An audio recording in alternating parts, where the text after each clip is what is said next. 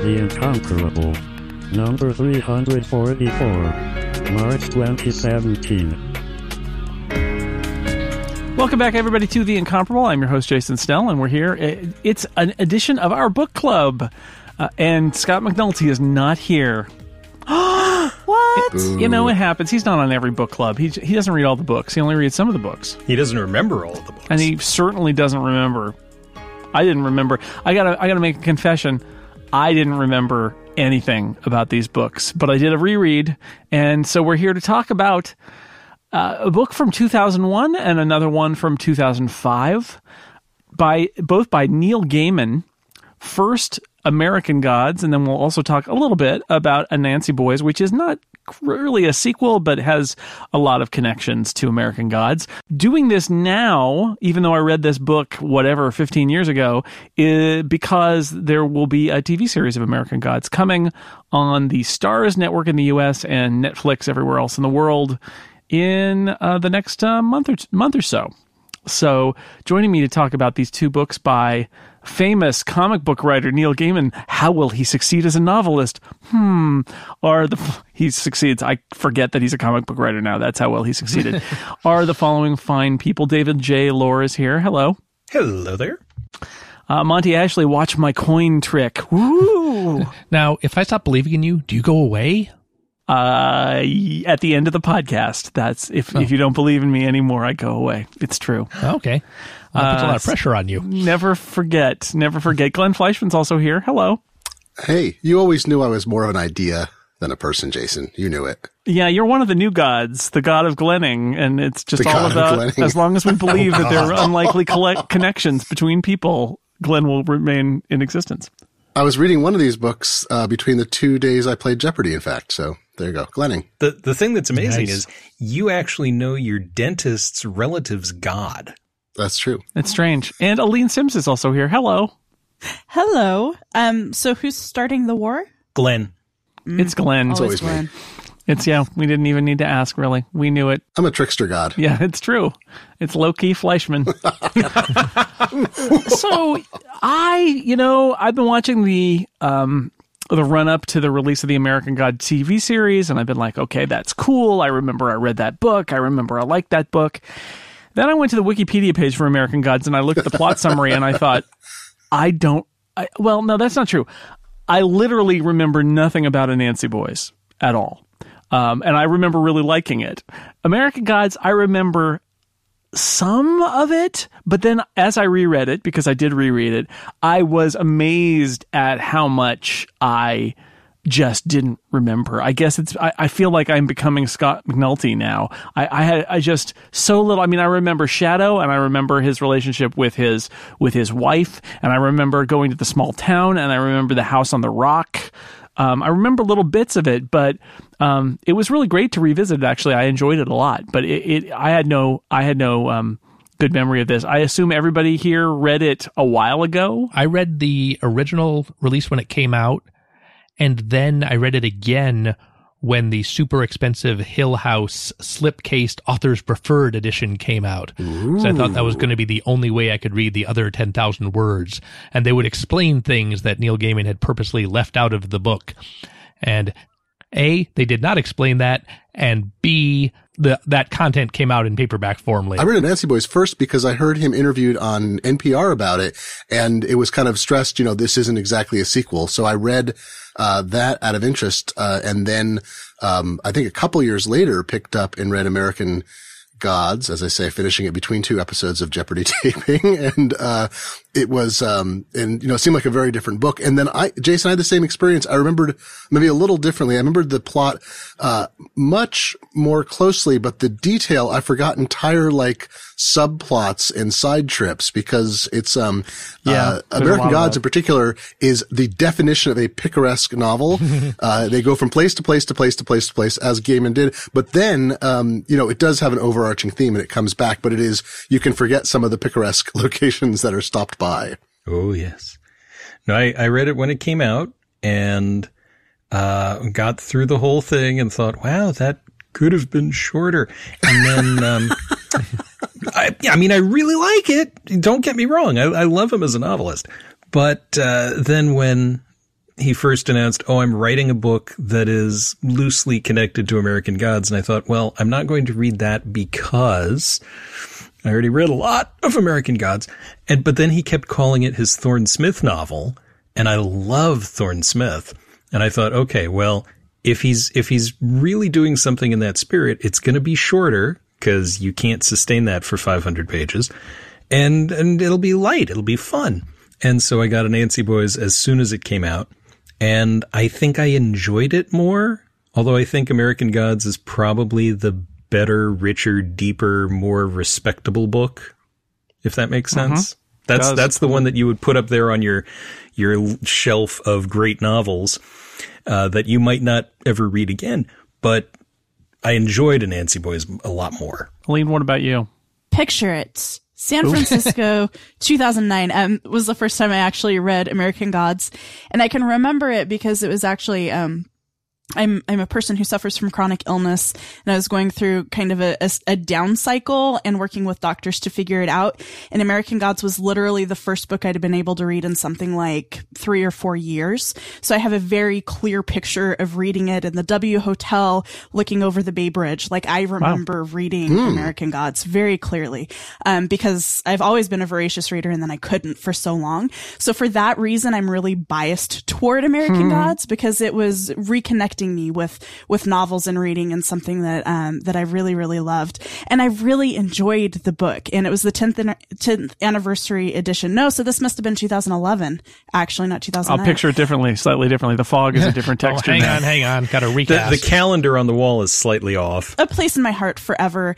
I still love it. I still love it. Um, I was reading Anansi Boys for this, and I have the the edition from Barnes and Noble that's um like I think the original edit of American Gods and Anansi Boys, and I picked it up um and I started reading it in preparation for this because I was like, oh, I never got around to reading that, and I was reading and I was like, this is a lot like Neverwhere. This is all sounding really familiar. Like there are things with bathroom scenes and that kind of thing. And I'm like, this is, this is just Neverwhere. And then I got like, I don't know, a half, halfway through or so, and I realized that I had read this book and uh, because of a specific scene, but I had McNulty. completely it was a full McNulty. I don't have any memory of re- of reading this book at all. I have no idea when it Wow. happened.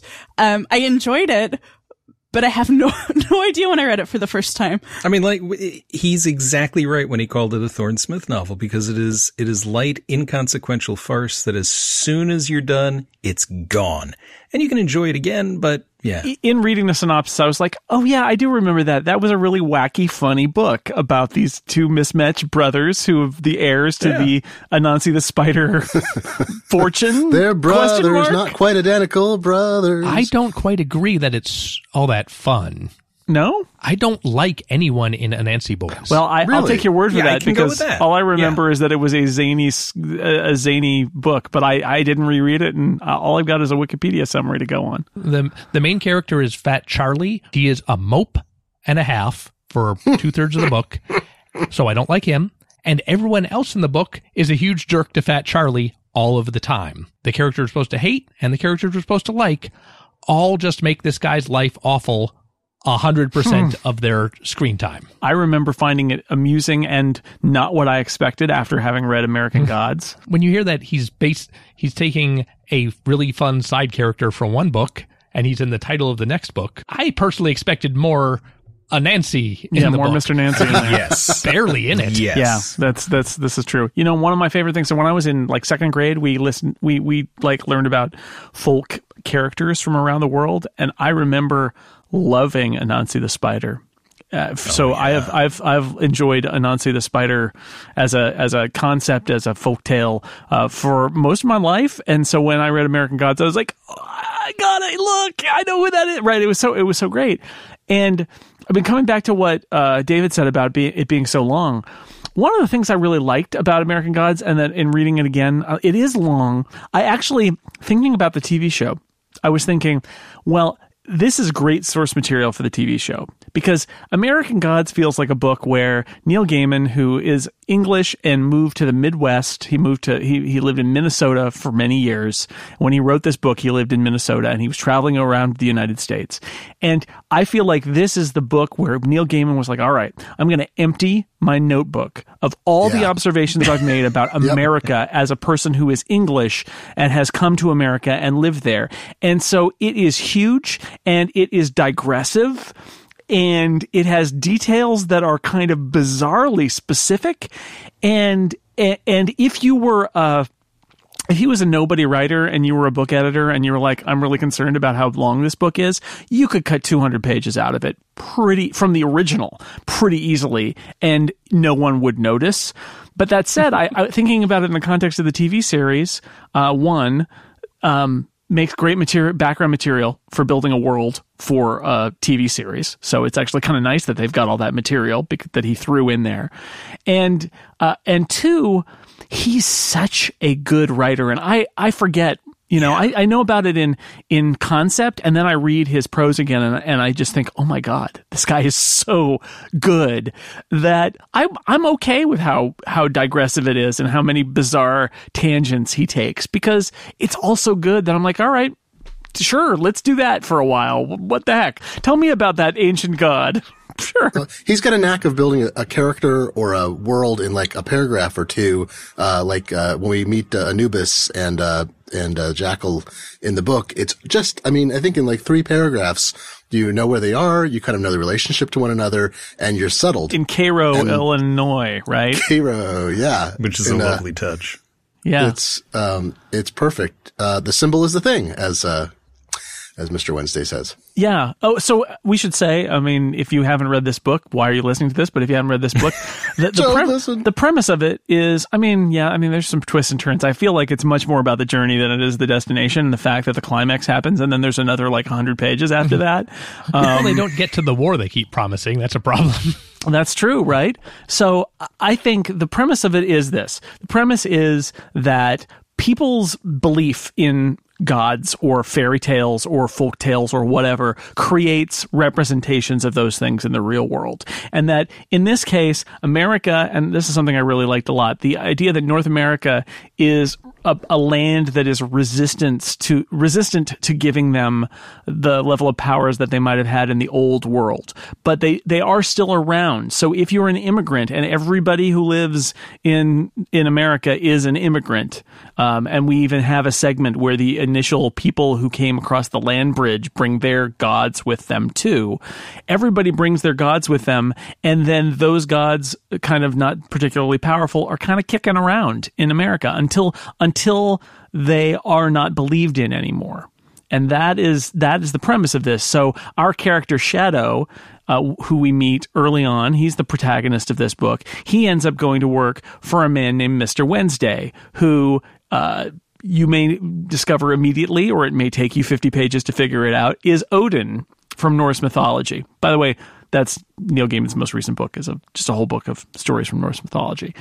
And we meet many other characters, including Anansi the spider along the way, as well as modern gods for the, and the concept there is now people worship other things like technology and me- mass media. and that's bad. They're in opposition to Ah. Mr. Wednesday. I think guess. the way they are described clearly takes a position that television is bad and technology is bad and the new things are bad and the old things are good. Is that the author, or is that just the the viewpoint of of uh, of Mr. Wednesday, who's placed himself in opposition to them? I believe it is the author. I the latter. It's also it's 2001. The internet was terrible in 2001, Monty. so was media. Me- it's so was now. It's gotten Elaine, much you better. gave a skeptical well there. I think it's all from Wednesday's perspective, right? He uh we're past the spoilery part, right? Sure. I mean, again, I will just make it clear: if you care about what happens in this book, don't do that. So yeah, so very early on, he recruits Shadow to work for him, and Shadow is kind of on the side of the old gods, um, just because that's what he's been exposed to. And so I do think that it's from that perspective and not so much the author's perspective. I mean, it, maybe it's both, but I never read it as a like Neil Gaiman preaching at people to to not watch TV and stay off the freeways. I read it as um, the clash of the old and the new, and how does that get resolved, and how do they view one another? Well, we see lots of old gods, and they are mostly, I'm going to say, quaint, which I'm going to come back to later.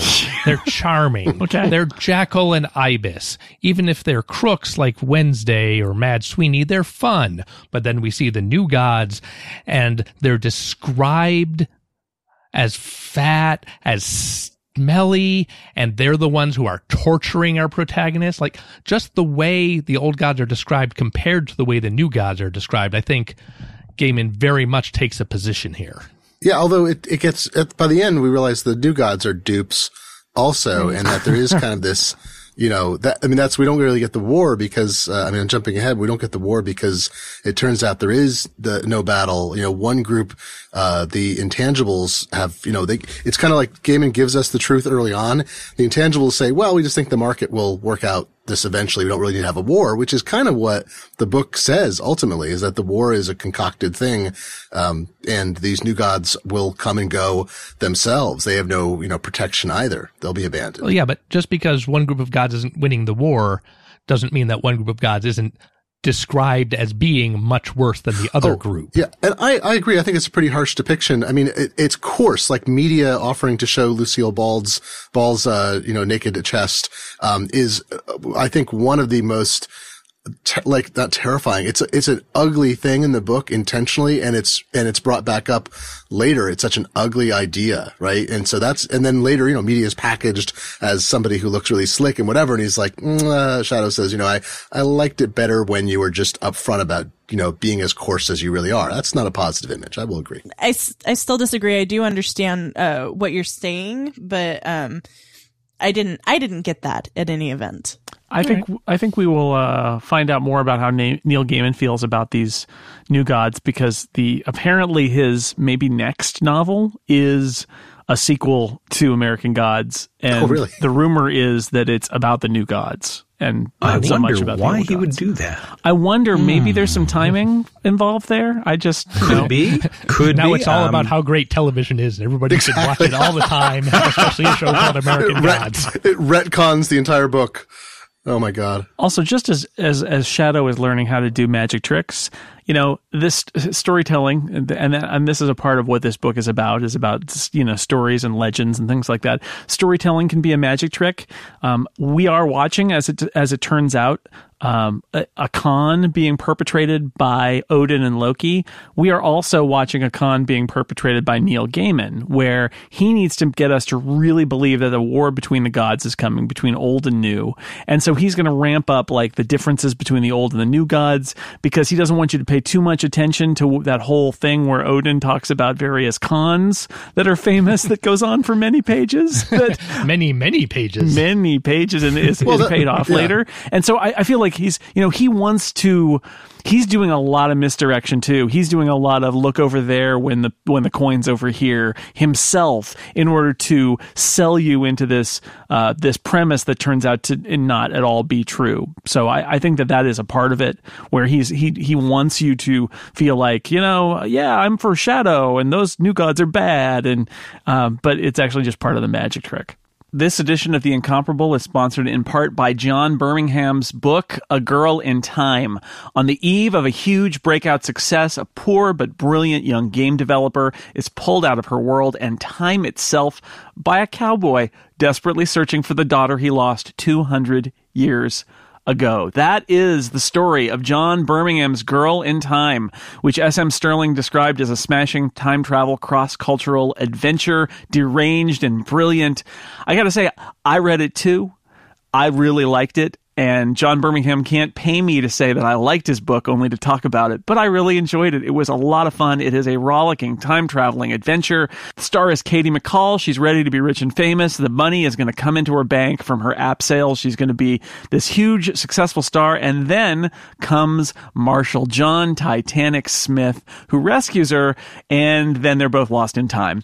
Time magazine wrote about Weapons of Choice, John Birmingham's first time travel novel, which we covered in episode 163 three of The Incomparable that it was like a Clive Cussler novel fell into a transporter beam with a Stephen Ambrose history, and they came out all fused together.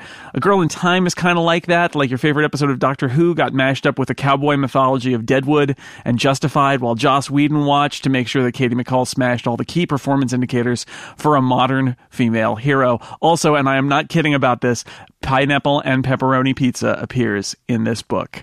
Hmm.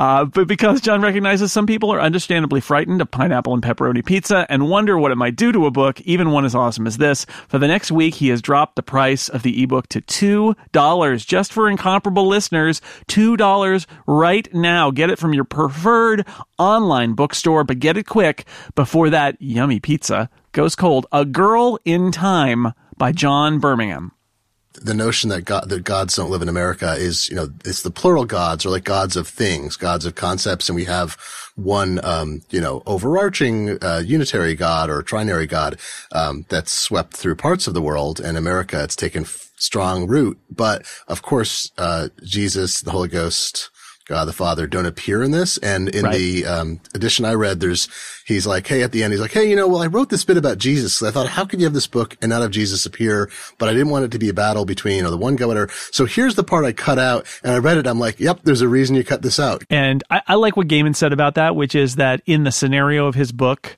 um, because people ask, "Where's God? Where's Jesus?" Uh, he Yeah. says, "He says they're doing so well in North America that they don't need. They're, they're not going to deal with any of this penny ante business that's happening down on this level, right? No, that's they're- totally They're not talking to Odin. Jesus will not take Odin's calls. Okay. They don't need to go to the Corn Palace for a meetup. They're fine. Yeah, exactly right. and I think that is so deft of Gaiman to be like, Yes. I'm just not going to even get into it. Right? Let's. He doesn't want this to be about. Um, he wants it to be about discarded gods, Gar- gods that were brought to the new world and discarded. That's what he wants it to be about ultimately. And then he places them against sort of the gods that are the cautionary tale of, oh, you're turning your television into your god, and that's the opposition. But that's that's the story he wants to tell here is really about myth and about maybe modern myths. So it's all, eh, you know, that's that's that's his goal. Can, I ask too? I feel like there's uh, uh, curious about other people's th- thoughts about this. Is I mean, this is a big uh, meandering book with a you know kind of wrapper around it, and shadow is the element that plays through it that kind of takes us through the journey and the story. And he's always on stage, even when a lot of action's happening off stage. But the thing with Hinzelmann, I found fascinating, and I'd remembered yeah. that from my reading, and I couldn't remember how it fit into the book, and it, even to the point that Wednesday stashes uh, Shadow in this place in Lakeside, uh, this bizarrely uh, uh, flourishing community in the middle of a depressed area, and everyone is happy, and it just kind of has that like we're all, you know, everything is fine, but everything really does seem fine, and then all these coincidences pile up. But Hinzelmann is a very interesting character. He's presented very well. The town is painted very well, and then at the end, the fact that Gaiman comes back and says, okay, the war didn't happen. We've finished everything off. Everything's tied up, but wait a minute. There's that guy in Lakeside. There's We're the go and back. the mystery of the missing girl, right? And Yeah. the, and the history of the the book that he happens to pick up. That's the minutes of the town council from a hundred was years convenient. before. it's a critical part of the story, but I feel like I don't, I feel like Gaiman has tied that together in a way that I Uh-huh. don't fully get. I don't think it's bad storytelling. I think it's good storytelling that like, it's almost like Hinzelmann is a nugget. Like he's the, he's a good thing for this town. It's, you know, the, is it a rotten thing at the core? Other or- than the kids I mean, think about die. the, the, the ones who, uh, the ones who walk away from Omelas. This is basically that story, right? Uh, the Ursula K. Le Guin story that's so powerful is, uh, you know, you can have everything you want in this town. Everything will be great. Great. We're just going to kill one child, a really nice one though. The kids are going to be great who we kill one a year. Except and that one town year will thrive. where we got a no So, good uh, kid. one- yeah, but but it's that that, notion. He's like the people really know that's what they're bargaining. He's kind of like, well, I think they sort of do, and you, and there's so there's a a kind of rotten or is it a good deal? Um, but this moral problem that is off to the side of all the picaresque stuff. It happens in one place and we come back to it. I, I don't know how people feel about that in terms of the structure of the book. the thing I remember most of this book before I reread it was all of the stuff in that town and Hinzelmann. Exactly. That's what I was gonna say. That's what I remember. it's yeah. like it's like a really great novella inside this novel. Yeah. When I think of American Gods, I think of first the Hinzelmann story, which I think is great Mm-hmm. and is so grotesque when you learn his true origins, and the descriptions of House on the Rock. Everything else drops out of my head. Yeah. Same. Yeah. And I, I think it's such a beautiful, well, beautiful, relatively illustration of kind of Shadow's, uh, metamorphosis as a person and his realization of what has been happening this whole time. Like it, it was just this kind of like, he was like, yeah, this is a really nice town. And oh, that Hinzelmann guy is kind of interesting with his car and his stories. He's a great storyteller. And then all of a sudden it's like, wait, I see what's happening. Hmm. and I think that that's such a great illustration and such a great tie-in from, you know, earlier in the novel that he's just like, yeah, I figured this out. You suck. There's some great threats too. I mean, it feels a little bit like a uh, again, like it could be its own thing. Just just that story because he gets the book and he notes, oh look, there's a guy who looks just like Hinzelmann in the past, right? and uh, oh, won't he like that? And at one point, Shadow takes the book with him because if he runs into Hinzelmann, he's going to show it to him. And I'm thinking, oh, oh man, this is better. Shadow, everyone you've met since you left jail is a god. yeah put it together right? But but if hinzelmann finds out then it's going to be like just like um the the sh- the sheriff's dad who figured it out he says at the end and had to be taken care of. And it doesn't come to pass. He doesn't show the book to hinzelmann. It's not a it's not a thing. But um and Gaiman does this callback too, where we had a little vignette about the about the character who turns into Hinzelmann at the very early on in the book. That's this Yeah. kind of horrific vignette, and then, then that's the callback of like that's what you were seeing there is the creation of this of this uh, this worshipped figure that was a child who was taken away from his parents and But all isn't of that. kind of a metaphor for America that as a child who was raised in darkness and killed brutally to serve as this sacrificial There, there are so many. object? Met- I mean, No. they're stacked up. Like the metaphors are stacked up. The small town is a metaphor. The storytelling of Hinzelmann is inside the storytelling of Gaiman, but it's also about the storytelling of myths that create the gods. Ah, there's It's so much. it's metaphors all the way down. You could pull out Hinzelmann entirely and just have, you know, little town. They have this quaint tradition about sinking a The clunker. uh, cl- a clunker every year, and now here's the twist. And it would, I think it would be a lot like the lottery. Oh Yeah, yeah, One of my Yeah. favorite things about this book, by the way, is that um, Shadow puts down money on the time that the clunker goes in the water, and that's when he sinks the clunker when he finds the dead girl in Oh, the. In the I didn't in go back to check that. I missed that detail. Yeah. Of course he did. Oh yeah, it's the time. It is. It's like which I would say is not is not following by the rules. If you go out onto the ice and make it sink at that time, you don't get your money from the lottery. I'm sorry. This ties into it. There's a Dirk Gently thing, and it's actually a common thread in a lot of you know science fiction and fantasy too. Is that in the Dirk Gently books, he uh in the Tea Time one, he people ask him things and he's he gives them he's pretending to be a medium at one point. He gives curt responses and every single thing he says is true and it comes true by the end of the book and you have to kind of go back and check.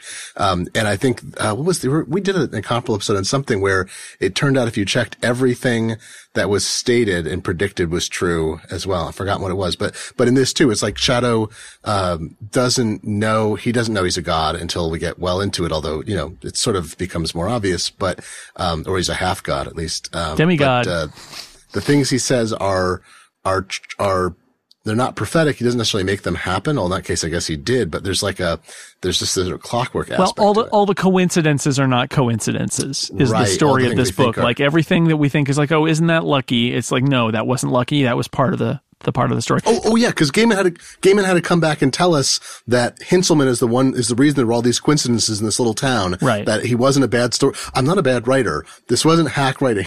Yeah, Loki being his cellmate is another good example of like, you know, it's a setup. It's a setup. That's the only, at least he puts in, right. Gaiman being a good writer, he's like, all right, let me show you how I did this trick. Well, yeah. At first, you think it works the other way that, like, oh, I'm clever. I'm a clever reader. I recognize that the guy's name was Loki Lyesmith.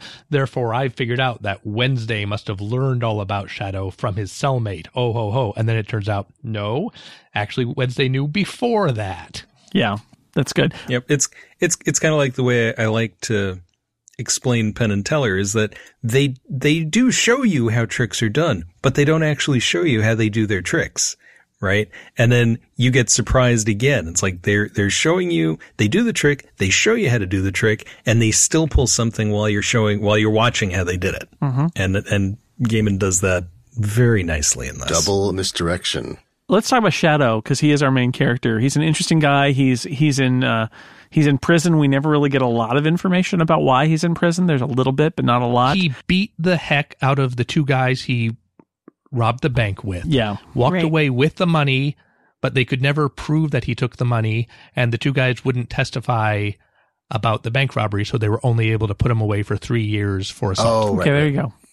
There you go. But it's it's not it's not a big mystery. It's just handled and it's and and it's just like and he's not like convicted of a crime he didn't commit. It's just he did this thing. He's serving some time. He's going to get out. Um, we meet him in jail, and uh, he's going to get get out and get back to his his wife back in uh, in in town. And then everything goes wrong because it turns out that she dies just as he's being released. That she dies with his best friend who's going to give him the job when he goes back. That they were having an affair, and it is into this complete like destruction of his attempted reentry into the world where Mr. Wednesday comes in. And then of course what's interesting is he goes to the he go this is something I did remember. He goes to the funeral. He's completely um completely con- confused and, and, and beside himself. He flips a, a gold coin into her uh, grave, and uh, she comes back to life and appears throughout the rest of the book, uh, mostly as a reanimated uh, dead body who kills people. And uh, it's a really interesting relationship that they have. Whoops. And she was also involved in the whole robbery plot somehow, but I don't think that's ever really explained. Like at one point or a couple points maybe even she apologizes for getting Yes. Shadow involved. Yeah. But it's never really laid out how she's involved in that exactly. And I would kind of like to know. Yeah, there's, there's like I said, they, definitely don't seem to go, get all the details of what's. You get the sense there's more to that crime than lets on. Laura is a really interesting character, right? I mean, the way we meet her is first as this idealized, you know, woman who's the wife of the prisoner who's going to finally get back to his sweetheart, and then we get to see her as the oh no, but she was actually cheating on you behind your back and all of that, and so we get both extremes, right? And then when we meet her first she's already dead but now is also walking around which is interesting. And uh and and, and so you get this really weird ambivalent kind of relationship where there's love but there's also an acknowledgement that there's impenetrable like barriers between them. Not only the uh the nature of how she died which was as a part of having an affair with this guy but also the fact that she's dead now. So you know it's the metaphorical and literal reasons why they can't really connect. And it's I I just find the whole relationship kind of fascinating that there's this great um, kind of love between them and and yet also this kind of inseparable barrier between them. He's very calm about the whole thing, which is like, like she shows up dead in his hotel room and asks for a cigarette, and he's like, "Okay, sure, I'll go buy a pack of cigarettes." And I'm like, "Huh." Isn't that Shadow though? Like that's that's one of Yeah. the funny things about Shadow is that he's Yeah. he he he comes across. I mean, we we learn his origin story right, which was that he was he was a a picked on bookish kid, and then he grew and he became treated. Then he was treated like a like a big dumb guy, but he's actually smart. He gets underestimated all the time, and uh and also has this thing where he can he can do damage and be violent, but um but unless brought to that point, he's just kind of easygoing and passive. Uh, it's a it's a fascinating kind of collection of traits. Yeah, unflappable. Uh, Shadow meets Wednesday so early that I feel like everything we see from Shadow after that, he's kind of at the point where he's like, "All right, gods, got it, right?" Like, Yeah. and, and, and he has an attitude that's like, uh, you know, as long as you're paying me, I'll believe whatever you want, buddy. That's kind of how I feel about like take a show like Buffy the Vampire Slayer, where you always have to have people say, "Oh, there's no magic spell on you." Like it's been a magic spell every other time. Yeah. Right. Are you sure there aren't leprechauns? He he reminds me a little bit of the character Parker from the Richard Stark uh, Donald Westlake novels, uh, who is an unflappable uh, con man. I mean, he is, you know, he's out for nobody but Parker. Um, but th- there's something of of the same kind of, you know, well, this is this is the situation I'm in. I accept it. I go forward. What do I do now? And he only acts when he has to. This is a coming of age story too, right? Like he's kind of a big guy who never grew up. He's been a little shiftless. He somehow, maybe his wife or maybe he kind of got into that situation, uh, committed an act of violence that was unusual for him. And then he's kind of meandering around. He's never figured out what he does. Is, oh, I know what I was thinking too, is that that also ties into the Laura saying about him, you never seemed like you were alive. I'd walk into a room Yeah, and be right. surprised you were there. There's no presence. She's the dead one. And she says that I'm dead. I'm saying Yeah. this to you. But I think, I mean, obviously the whole book is a story of him actually achieving his power of the father, you know, the Freudian thing, your father has to die before you actually, you know, reach your own manhood or adulthood. this is where he learns that Odin is his father, right? That's one of the mm-hmm. things that comes up and it's and it's sort of built to talking about his his mother traveling around the world and he ends up as a kid in San Francisco at one point and all that. And then we finally realize that yeah, Odin is his father and that makes a lot of sense then that he was disconnected from his like actual life and now this insanity that we're viewing of gods and wars and things like that actually is the thing that connects him back to to reality for him and who he is as a person. This episode of The Incomparable is sponsored in part by Audible. Do you love books? But find you never have time to read them? Do you listen to the Incomparable Book Club episode having not actually read books because you like the idea but never find the time? Guess what? Audible can solve this problem because with Audible you can get audiobooks and listen to those books you've been meaning to read while you're living your life, while you're on the go, wherever you are. Their app is free and works on iPhones, iPad, Android, Windows Phone, you name it. You can download and listen on Kindle Fire, 500 different MP3 players. Basically, any device you can think of will play these Audible books and you can listen. And with Audible, you own your books. You access them anytime and anywhere. Go back to them later. They- They're not checked out or anything like that. They're yours to use right from your smartphone. And there is something called the Great Listen Guarantee. If you decide you don't like the book you chose, don't worry. You can exchange any book you aren't happy with for another title anytime. No questions asked. Now, in this very episode, we discuss the full cast audiobook production of American Gods and how amazing it is. Guess what? It's on Audible. So that could be your book right there. The full cast production of American Gods, featuring a bunch of great actors, including Dennis Boutsikaris, who once personally insulted several members of the incomparable staff.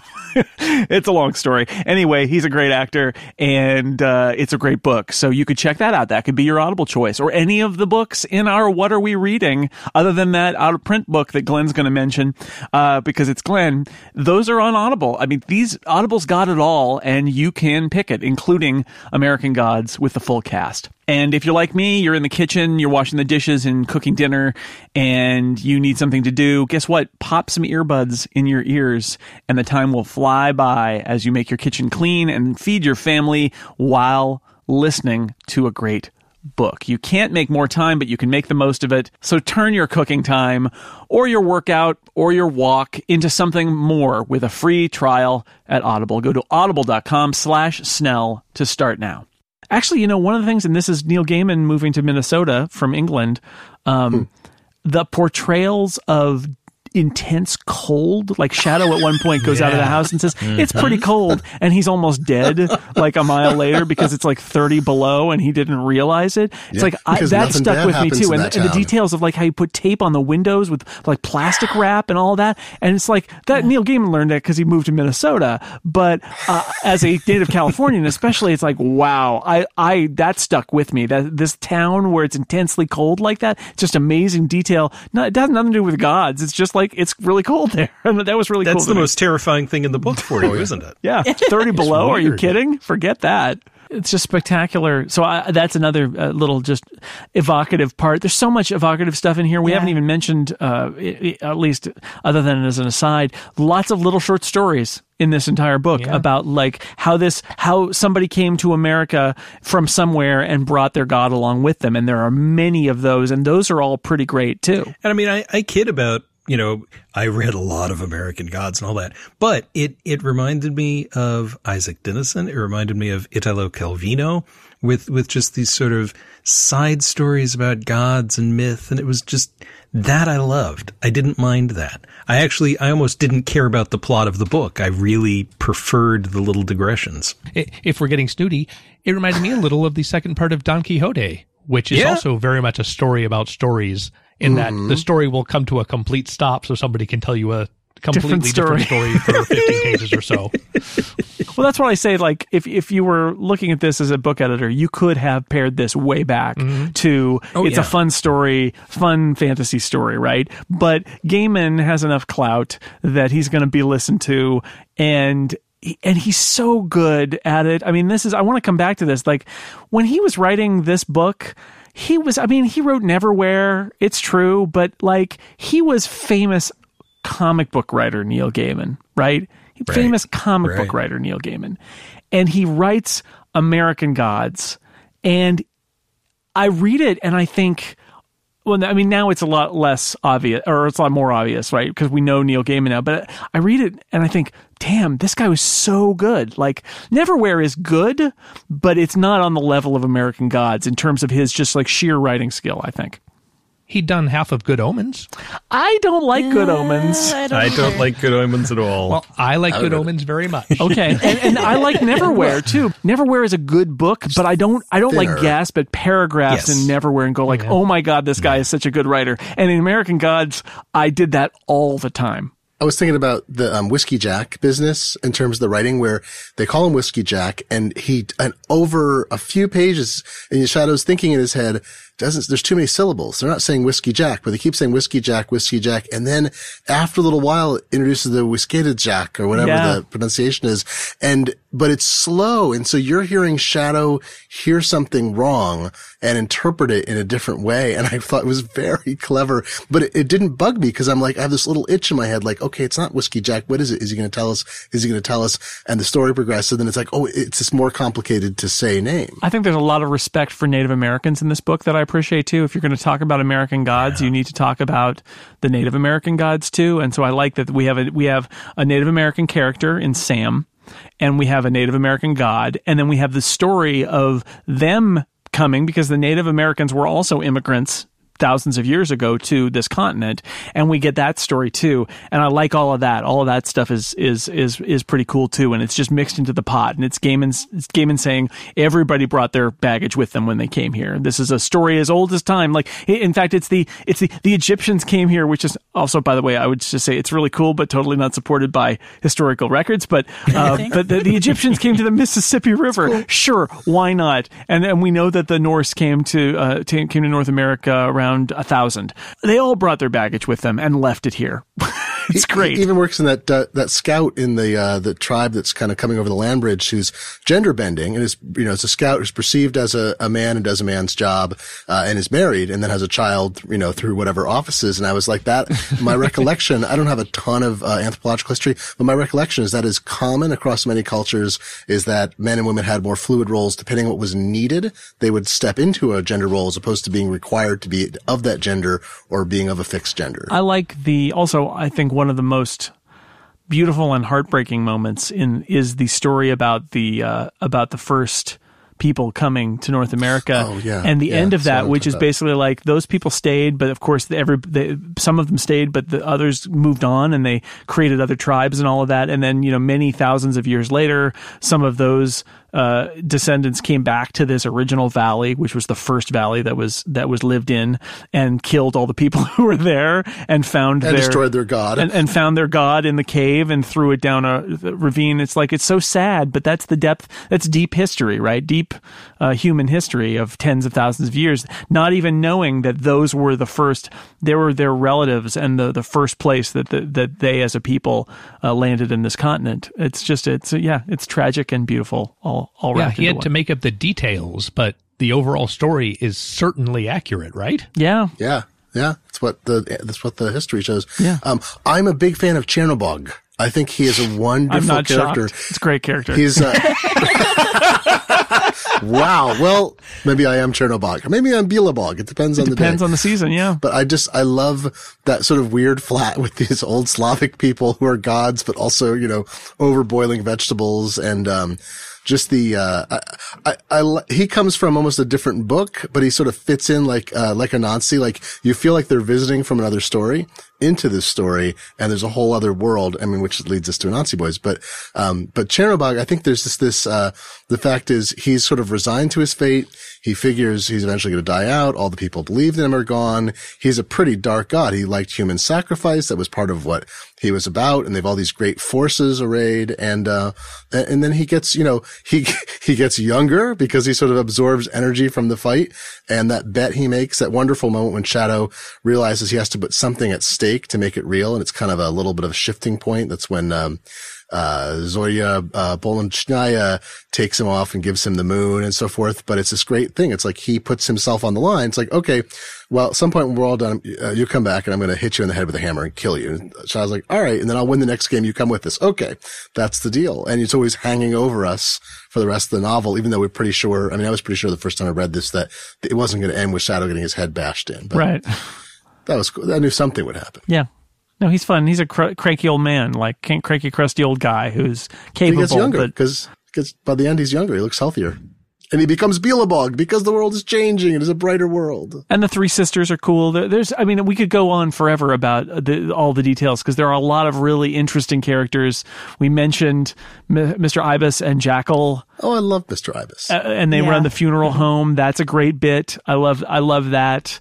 Um, there just there are a lot of really interesting gods that we meet along the way, and I love that they're all kind of down on their luck. That's why we meet them, is that they're not really worshipped so much anymore, and and they just have to make do and get by, and they tell horror stories of like gods that they've known who have fallen on even harder times, like uh, wh- whoever it is who ends up just being a, a bird and eating roadkill. oh, Horus. Horus. Horus goes mad and Yeah, is just a bird most of the time. yeah.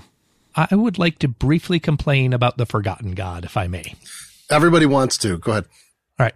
There is a character who Neil Gaiman goes out of his way to describe as rich and at the center of things, but that Shadow cannot remember at all. Beautifully presented. And on the face of it, I think that's really cool. However, I also think Neil Gaiman had a specific god in mind. He's said, yes, there is a specific god that can be figured out. And I think that it completely fails to describe whatever god he's picking, whether it's Hades, which is a lot of people's guess. At one point, the fact on his website, somebody asked, who is it? And then he said, well, I was going to answer, but then I got this other email saying, please don't tell people. So now I'm never going to answer that question. Isn't it beautiful for it to be undefined like that? That it's the uh, reminds me of the silence in Doctor Who, right? you look away and you can't remember it anymore. It's kind of really cool in the story. And do we need to know? It's a story. It's made up. Sometimes uh, not all the parts of a story fit. I thought it was the invisible hand of the market, except he explicitly states that the intangibles are modern and they are the invisible hand of the market as it, but I think, you know, the invisible hand of the market goes back, like it's an economic fact, uh, for hundreds of years as a, as a concept. But he said, no, it's part of the stock market. So it's not the invisible hand of the Right. market. Uh, Many people have come up with many guesses. And again, I'm going to say Neil claims it's a specific god. I liked it as a concept though. It didn't bother me that I didn't know who it was, but I think I started reading the book. I saw some reference to it that you never find out who it was. And so when I read the book again, I was like, oh yeah, I'm never going to find out. So I just coped with that. If it hadn't been a real god, I would love it because it would be, oh, somebody we forgot. Although this forgotten god is doing really well for himself. But instead, he got kind of cute about it and said, oh, it's somebody, but I'm not going to tell you who it is. Yeah, it's not somebody. And I'm honestly okay with that. That doesn't. Yeah, me too. Yeah, Monty's angry at Neil Gaiman's post-publishing statements about the book, not the actual text of the book Yes. itself. In this case, Right. I want to move on and just let everybody. I mean, I think American Gods is the is the most notable work here to talk about. But I did leave some time because I know some people read or reread Monty High, uh, Anansi Boys for this, and we talked about it a little at the beginning. But if there are things to talk about. Uh, if you've got some things to say about Anansi Boys as the follow up, it it's unclear whether it really fits in the canon or not. Mr. Nancy is in it only a little bit as a ghost because the whole story is that Mr. Nancy dies and he's got two sons that are a mismatched pair of sons who are the legacy to the Anansi again spiritual fortune question mark kind of thing that's going on. Um, so Monty, wh- anything more to say about Anansi Boys? Not really. I mean, it it is a much lighter book. Yeah. It has themes, but not deep themes. It is more more of a farce too, right down to the fact that like Spider Yeah. Spider uh, pretends to be Charlie and ends up uh, having sex with Charlie's fiance. And I mean, it's like wah wah wah. It is meant to be like a bedroom farce with gods kind of thing in, in certain Yeah. ways. And Yeah. oh boy, I didn't realize my family was just so crazy. Whoa. And uh, and I don't mean that in like it's a fun book, but it is a wacky book. I like the thing he brings up a few times in the book, which is that all stories are Anansi stories, even if Anansi doesn't win, because stories are now about cleverness and smartness instead of being tiger stories, which are all about winning through brute force and strength. The thing, the one thing that I remember from this book, and it's actually, I didn't remember that it was from this book until I read the summary. And then I was like, oh, that's what that book is, is the climax happening on the Caribbean island. Yeah, yeah. Which is, which is actually pretty dramatic at the end there. That's like the, the stakes are raised and there's the, there's the Caribbean island and, uh, I think there's a storm and yeah. Yeah. Well, what's weird is when the big climax happens, both Fat Charlie and Spider are often in some kind of beginning of the world nether realm. So they're not actually involved in saving the uh, fiance and her mother. No. They save themselves. I, I have a, I have a, uh, something I want to bring up though that ties in both, uh, American God, Gods and Anansi Boys, which was the, the, uh, representation of consent. And we talked about this a little, uh, on Slack before we did the podcast too.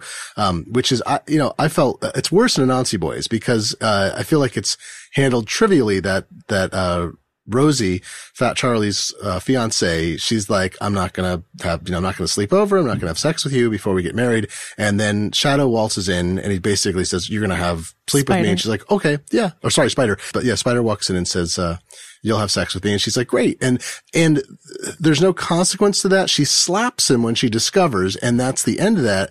Um, and I felt, uh, both that and then the representation of, uh, of uh, Mr. Wednesday's um, having to, you know sort of insatiable need to consume young women, even underage women. And at one point, he notes that one of the things he learned while he was on the World Tree, dying, was that uh, after he'd had them, they would never have another man again. Uh, it was rather harsh. And so there's there's these different angles. I- was thinking in Anansi Boys in particular, it reminded me of like the one of the flaws with uh, Revenge of the Nerds is that when the character has sex with the Darth Vader mask on, uh, with the uh, sports guy's girlfriend, and she's and she doesn't know, and then takes it off, and she's like, oh, you know, essentially, oh, that was great, you know, and he's like, yeah, and it's uh, when he's actually just raped her, and uh, I felt a little bit of that in this book. I know it's not exactly, um, you know, it's not a. Uh, I don't think it's a depiction of sexual assault per se, but it comes really close to not making it a, a bad thing. Well, I think Um, that's on purpose. Like, I'm not telling you anything you don't know, but Zeus got up to some stuff. Yeah. Oh yeah, He he was a really attractive swan. What are you talking about? yeah. But I think there's a, there's a consequence too. Zeus never gets. I mean, uh, True. It's it's not just the presentation; it's the consequences that Mr. Wednesday and Mr. Wednesday. The consequence is he gets killed and he doesn't come back because Shadow is the sort of uh won't let him come back. You know, Laura. Maybe Laura's the um the uh analog or the the representation of you know that force that prevents him because she's the one who ultimately destroys their ability Loki and he to to recreate themselves. So there is some. But in, in Anansi Boys, there isn't. It's, uh, I did like the bit in Anansi Boys when Spider says later, you know, he could have forced her to be with him, but he said even human beings know, and eventually they become resentful even while you're forcing them to do something. But I didn't feel like there was a resolution. He didn't suffer for, it, was, it didn't suffer for what he'd done.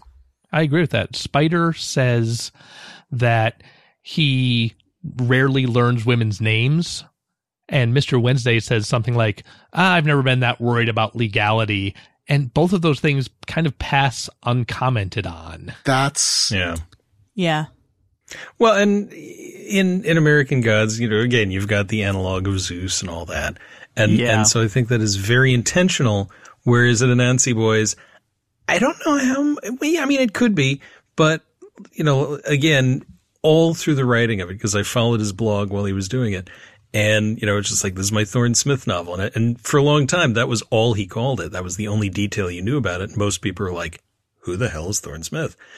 And it is a little more blithe in its attitudes towards towards the sex farce because you it it can't bear the weight Right. in a, in a sex farce. It's it's ostensibly a violent act that's not portrayed as such. You could argue Right. that Gaiman tries to redeem it later because Rosie realizes she fell in love with Spider, not with Fat Charlie as Spider. So maybe it wasn't as unconsensual. She was willing and he was able to guide her along. But I still feel like, I guess that's the thing is like, you can't have, like the fact that she slapped him and that's the consequence. Like, okay, well, we've dealt with this issue of misrepresentation and, um, being ordered to have sex. Let's move on.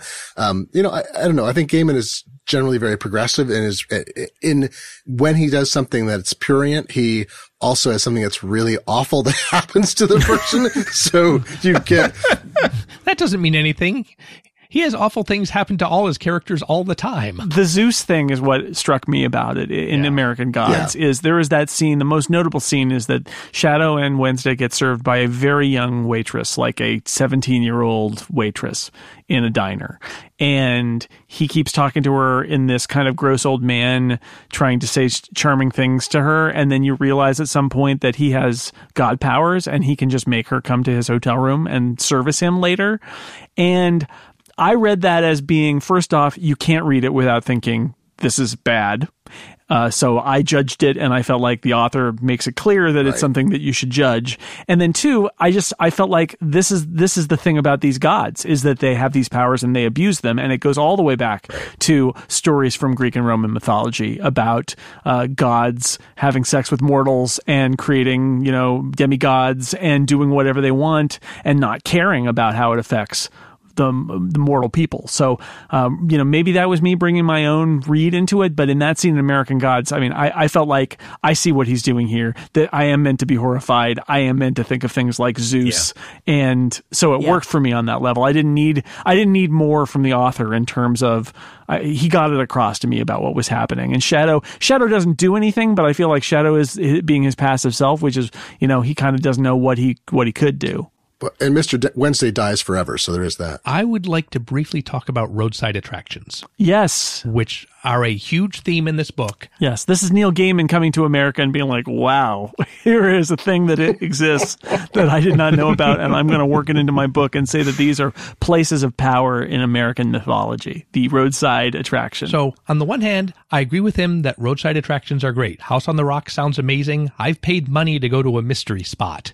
It was amazing. Things rolled uphill. But here's the thing about this. Um, at one point, they, uh, Wednesday is explaining how people built random pl- things in random places because they were places of power. And Shadow says, So Disneyland must be really powerful, right? And Wednesday has to say, uh, maybe a little, but not Disney World. No, no. Basically, the impression we get is the big successful tourist attractions aren't magical, only the little crappy ones. Now, this ties into, I'm going to quote a short paragraph from the book. He rolled over in bed and closed his eyes. It occurred to him that the reason he liked Wednesday and Mr. Nancy and the rest of them better than their opposition was pretty straightforward. They might be dirty and cheap, and their food might taste like shit, but at least they didn't speak in cliches. And he would take a roadside attraction, no matter how cheap, how crooked, or how sad, over a shopping mall any day. And you know what? That really bugs me. The level of classism and looking down on people that that reveals both about Shadow and I think about Neil Gaiman. It really, really bothers me that first of all, you're saying, well, I'm better than those stupid masses because I go to places like House on the Rock, not Disneyland. Oh, my stars. I would never go there. That's not genuine. It's also saying how much better he is than the idiots who built the roadside attractions. Both of those really hmm. bother me. See, I, I can I can go along with the you know going to the roadside attractions because I mean you know Disney World and things like that are very coldly calculated, whereas one crazy person believed in this as an idea and built this thing, and so it's like okay, it's about faith, it's about belief, it's about you know being a little crazy. One crazy person built Disneyland, David. Yeah, with a that's bunch why, of that's why marketing people Disneyland too. has some stuff and Disney World has no magic because Yeah. it's the corporate brand extension. But I think you're you're on on the right track too with the uh, looking down on the people who built the roadside attractions. I don't know. I, I read it as the char uh, as Neil Gaiman being charmed by Americana. That's how I read it. Is that Well, yeah. Yeah, he's charmed by these charming poor people and their charming lack of artifice. He's really look, looking down on them. Monty, there's a thing that's described, which is that uh, two generations after people had to do something out of poverty, it becomes an item at Restoration Hardware. Like it's the artisanal pasta that was actually made because it was the only thing people could afford to make two generations ago, and it's exactly that. It's like look at this wonderful magic these yokels accidentally made. That's really terrific because we can appreciate it. I don't know. I, I again, I, I think that it is not looking down on them, but appreciating them as more authentic than the things that are constructed to be amusements. And uh, you know, some of this may be some of this may be also him trying to create a dichotomy between the old and the new, where the new With- is corporate yeah. pleasure centers that are are built for everybody as profit you know as profit generators and the uh, the old are people who just believed in a thing or people found it fun and it became popular kind of organically so I, I didn't I didn't read it quite as bad as that um, but I House on the Rock opened four years after Disneyland. Both of them were the creation of a creative person who wanted to spend a lot of money creating a tourist attraction. The only difference between them is that Walt Disney knew what he was doing and was not crazy.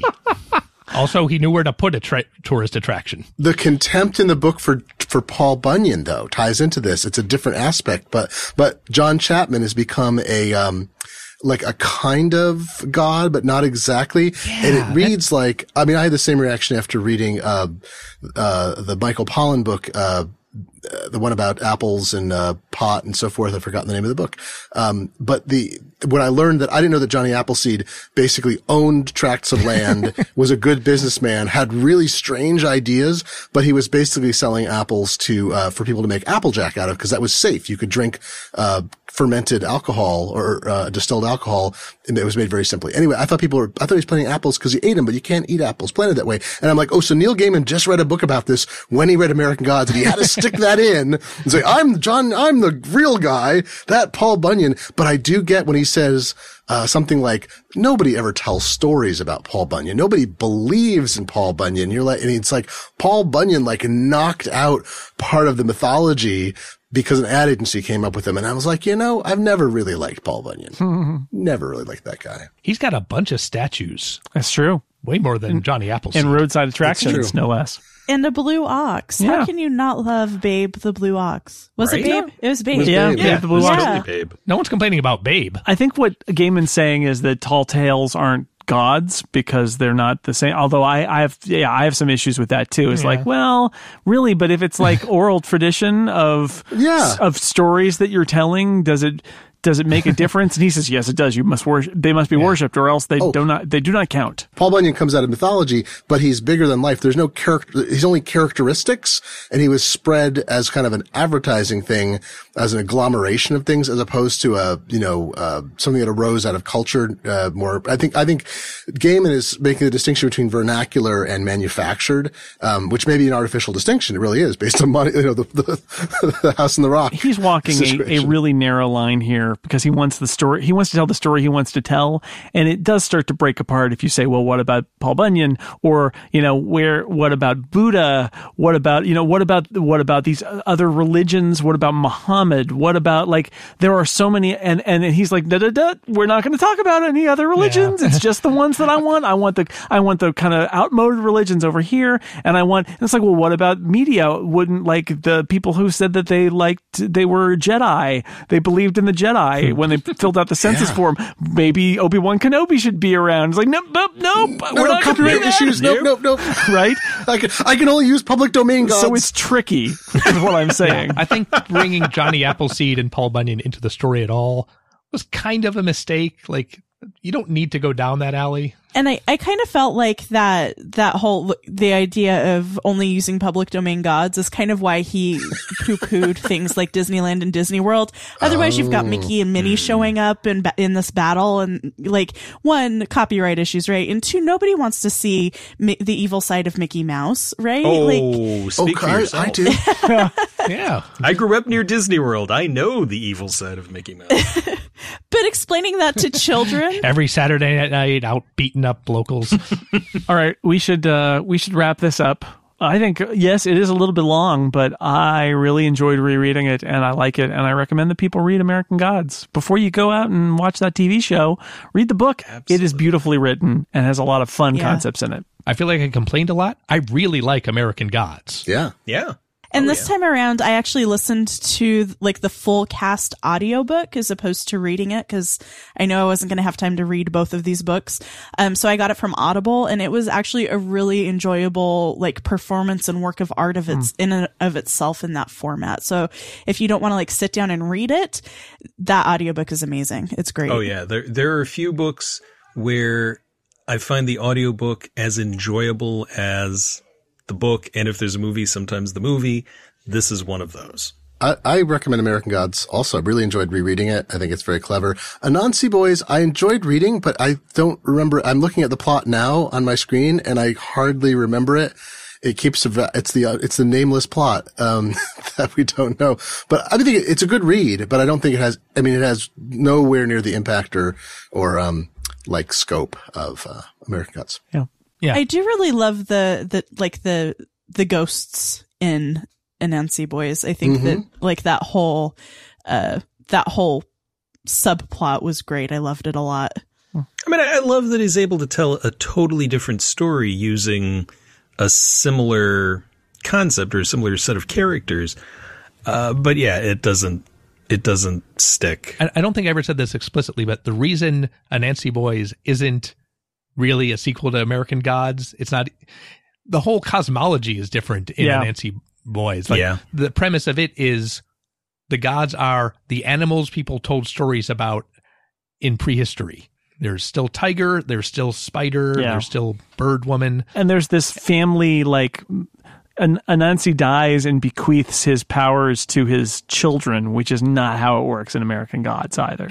And if you're one of the personifications of these things, you can go to other countries. It's fine. It's fine, right? So, so there isn't the U.S. version Oh. of Anansi. Oh. It's it's it's wholly within Anansi's mythology as opposed to shared among all the Yeah, gods. that's that's about right. the epilogue-ish kind of thing where he meets uh, the, the Odin in Iceland. It's just this very sweet little weird thing, Yeah. and that god being so relatively benign and almost childlike, and just kind of being like a gaudy god, like not some big trickster or whatever. He's just kind of No, like, he's living large, right? yeah, he's a solid old god with lots of belief behind him, and it's very sweet. Very quickly before we go, I'd like to go around and do a very quick round of something you've read recently. We call this "What Are We Reading?" Something you've read recently uh, that you've enjoyed that we could also recommend to people. Uh, David, do you want to uh, give us something that you've read recently? Yeah, I've I've got two books right now. I I just read uh, the um, story of your life by Ted Chiang. Ah, yes. which I had put off for a long time, and I'm currently reading The Black Widow by Daniel Silva, which is a spy novel. Read about that story in Incomparable episode 32, where we talked about it, including me and Glenn. We're on that episode. I What? remember that one. Glenn, what are you reading? Well, I've got books I'm not reading in big stacks, but um, I, I have. Oh, tell us about those. What are you not reading? That would be a Oh whole man, if episode. if we're talking stacks, I've got a bunch. I was recently reading a beautifully typeset book from 1927, but that's neither here nor there. I've got Babylon's Ashes, the latest of the Expanse books, which I've been unable to read. I don't want to do any spoiling, so, but like I picked it up and I was like, I cannot read this in the current world climate. Um, I realized something at that moment, which was most fantasy and sci- science fiction books are about the world being destroyed or Earth being destroyed or Earth having had been destroyed or Earth in the process of about to collapse. So I go and I'm like, I'm going to read something fun. I'll read Hitchhiker's Guide to the Galaxy. Doe! Doe! First chapter. Yeah. Doe! That was a rookie um, so I, mistake I did just, for um, escapism, for escapism, and for an episode of Afoot, we read some um, uh, uh, the Phryne Fisher mystery novels by Kerry Greenwood. We read a few for an episode uh, some, a few weeks ago, and uh, I wound up um, really enjoying the book so much. I've read the whole series to date, and they're they're very um, they're well constructed. I love the characters in them. It's richly fleshed out. Uh, they started. I didn't realize until reading recently that Kerry Greenwood was sort of writing some doing some research about Melbourne, which by the way, Melbourne was almost called Batman Australia. I have to spread this fact everywhere. The city was almost called Batman. I love this. Um, but she was doing some historical research, uh, wound up through a series of things, pitching a novel and then writing this, and then turning into the series that's into, um, TV shows as well. So I read the whole, the whole run of, I think, 14 or 15 books. And they're basically very delightful, good romps. If you like, um, I'd say more the Nero Wolfe kind of genre. It's actually very like that in some ways, uh, more than say an Agatha Christie. And, uh, there you go. Fun thing Yeah, to they're read right they're now. charming. Right. Monty, what are you reading? Uh, well, I'm a big fan of L. Frank Baum's Oz books, but I've never read the books that were written after them. Oh my goodness. The Ruth Plumly Thompson. I'm working my way through the Ruth Plumly Thompson books. Uh, when I get to the end of those, I've John R. Neill apparently wrote one on the theory that he's been drawing them forever. He might as well tell the story himself. Why not? So far, they're not great. I've gotten through the Royal Book of Oz and Kabumpo in Oz, but I'm told that after a few, she really gets into a groove and they will feel very Ozzy. So I'm very much looking forward to that. Also, I realize how this will sound given an earlier rant I'd made in this episode. I am reading a book entitled Walt Disney, an American Original by Bob Thomas. It is a biography of Walt Disney. All right. Aleen, what are you reading? Um, so I'm actually on kind of a rereading jag because I'm just having a hard time getting into new books right now. So I am currently rereading the Expanse series. Oh. I'm on Cibola Burn right now. Um, and I'm listening to the fifth season. Um, again, thank you audible.com for not sponsoring this episode, but I'm going to talk about you anyway. Um, and, uh, yeah, in preparation for, uh, upcoming maybe book club shows and I need to get get a boogie on Nebula best novel novel Oh, yeah. nominees soon. But uh they're all first in a series and I'm like I'm already invested in so many So ongoing many series. series. I'm having a hard time convincing myself to get started. Yeah. So I. I need to buckle down and do that though. Well, speaking of uh, sponsors, I'm not going to tell you one of the books that I read most recently is one of our sponsors in this episode. So you will have already heard that ad by now, thanks to John Birmingham. I I enjoyed um, Becky Chambers' A Closed and Common Orbit. Which is the sort of it- it's sort of a sequel to the Long Way to a Small Angry Planet. Yeah. Um, Small Angry Planet's a weird book. It feels like a series, uh, you know, of episodes of a TV show. Uh, Close and Common Orbit, much more of a novel. Doesn't really follow many of the characters. It's sort of one character, kind of, from the first book. But I thought it was really good. Like, really good and legitimately a novel and emotional and smart and has lots of questions about like finding your way in the world and it's kind of the coming of age story of an artificial intelligence kind of um really liked it thought that was really good Yeah. like a way i was way, way so much past my expectations and i liked the first book but for a second novel, like she killed it. She did. She did a great job. I recently read for an upcoming episode of The Incomparable. I read The Broken Kingdoms, which is the second book of N.K. Jemisin's Inheritance trilogy. And uh, I, I I read Hundred Thousand Kingdoms, and then I just never continued with that series. And despite the fact Glenn told me that they were all really good, he was right. Oh, they're so good. It's really good. Yeah, they are. Broken Kingdoms, really great book. Um, and then uh, to wrap it up, I've got a couple of books. So um, my longtime friend Tom Negrino, who was a, an incomparable listener, big sci-fi fan, passed away this week, and I decided that to honor Tom. Uh, who never got to be on the show, although we talked about it a couple of times. He did see us do our presentation at uh, Sasquan when we did the radio theater at Sasquan. He, he and uh, his wife Dori came to the came to the show. So I looked up uh, Tom's Goodreads because he's a Goodreads friend, and uh, two books that he he rated uh, five stars that are fairly recent uh, sci-fi fantasy novels that you might want to check out. Up Against It by M.J. Locke and Redemption Arc by Alastair Reynolds. Both five stars from Tom Negrino, and that guy knew what he was talking about. So those are probably both very good books. You should check them out. And we're gonna miss you, Tom. So that's it for this edition of the Incomparable. I want to thank my uh, guests for uh, helping me uh, go back and reread books that I'd forgotten about because that happened, and I enjoyed them. Uh, I enjoyed rereading American Gods again. Aleen Simms, thank you so much for being here. Yeah, I always love being on the show. Monty Ashley, thank you. It, see, it's low key. Yeah, mm. It's really low key. if you say it. I mean, I do like that Shadow says it out loud, and he's like, "Oh, I like how slow he is on that one. Yeah. Like, you know your pal is Odin, and you've said low key several times in that one. not the brightest uh, at all times. David Loehr, thank you. Thank you. And Glenn Fleishman, thank you very much. I, I'm the nameless Glenn, and as I should be. Thanks for having me on. And thanks to everybody out there for listening. We will be back next week with another edition of The Incomparable. Until then, goodbye.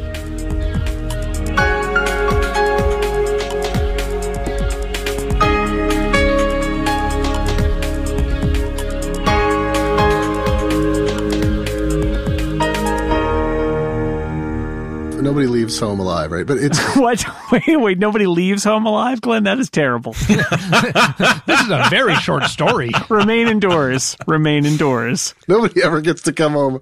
Nobody leaves. Leave. Nobody comes home unscathed. I'm sorry. That's what Okay. I'm saying. All right. I've just revealed my plan. I'm sorry.